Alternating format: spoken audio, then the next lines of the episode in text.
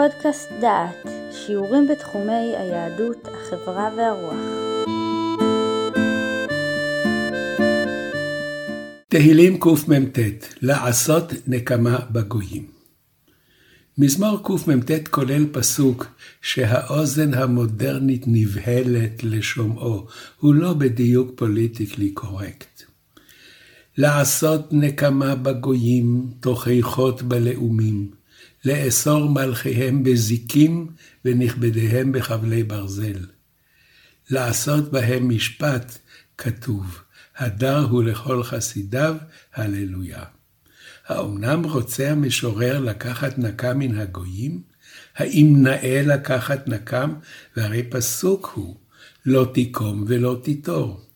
כדאי לברר בקצרה את משמעות המושג נקם במקרא, ולבדוק אם אמנם דבקה בו אותה רגישות איסטניסית שהמילה מעוררת בנו.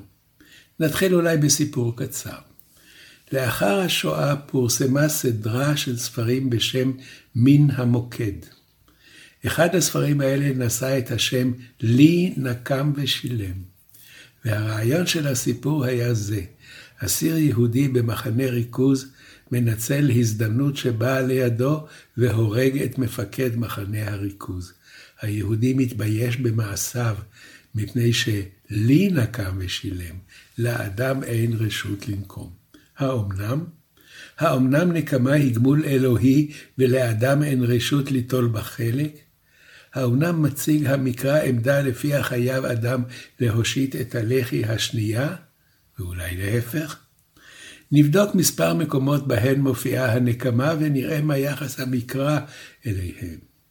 לפני מות משה נאמר לו, נקום נקמת בני ישראל מאת המדיינים, אחר תאסף אל עמך. משה מעביר את דבר השם לעם, וניסוחו זהה לפקודה שקיבל. החלצו מאיתכם אנשים לצבא, ויהיו על מדיין לתת נקמת אדוני במדיין. בנס שמש בגבעון מופיע פסוק שירי, וידום השמש, וירח עמד, עד ייקום גוי אויביו, הלא היא כתובה על ספר הישר. זה ביהושע י, פרק י"ג. שמשון קורא באוזני פלישתים לאחר ששרפו את אשתו ואת אביה, אם תעשון כזאת, כי אם נקמתי בכם ואחר אחדל. גם בתיאור מעשה השם והנהגתו את בני אדם, מופיעה הנקמה כדרך מקובלת של עונש על מעשה רע. אל נושא היית להם ונוקם על עלילותם. תהילים צ"ט. אם בגוי אשר כזה לא תתנקם נפשי, ירמיהו ה'. ובדברי ישעיהו אנו מוצאים את הנקמה כמקדילה למשפט. הוי, אנחם מצרי, ואי נקמה מאויבי. ובהמשך, ציון במשפט תיפדה, ושביה בצדקה. בנבואות על הגויים מצויה לשון הנקמה, כי יום נקם לאדוני, שנת שילומים לריב ציון. ישעיהו קורא לאדום, ונהפכו נחליה לזפת, ועפרה לגופרית, והייתה ארצה לזפת בוערה.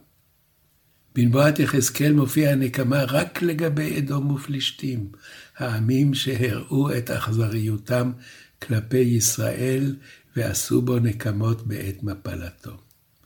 האם נוכל לגבש מכל אלה מסקנה בדבר יחס המקרא לנקמה?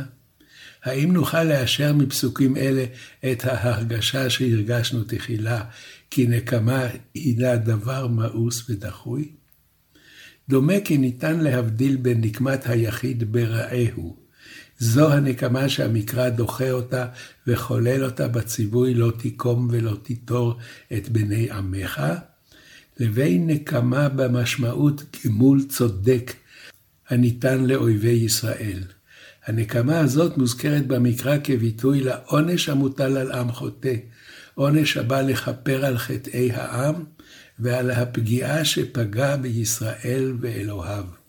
על נקמה זו נאמר, ישמח צדיק כי חזה נקם.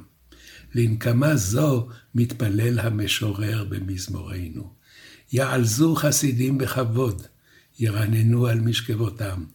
רוממות אל בגרונם, וחרב פיפיות בידם. לעשות נקמה בגויים, תוכחות בלאומים. לאסור מלכיהם בזיקים, ונכבדיהם בחבלי ברזל. לעשות בהם משפט כתוב, הדר הוא לכל חסידיו, הללויה.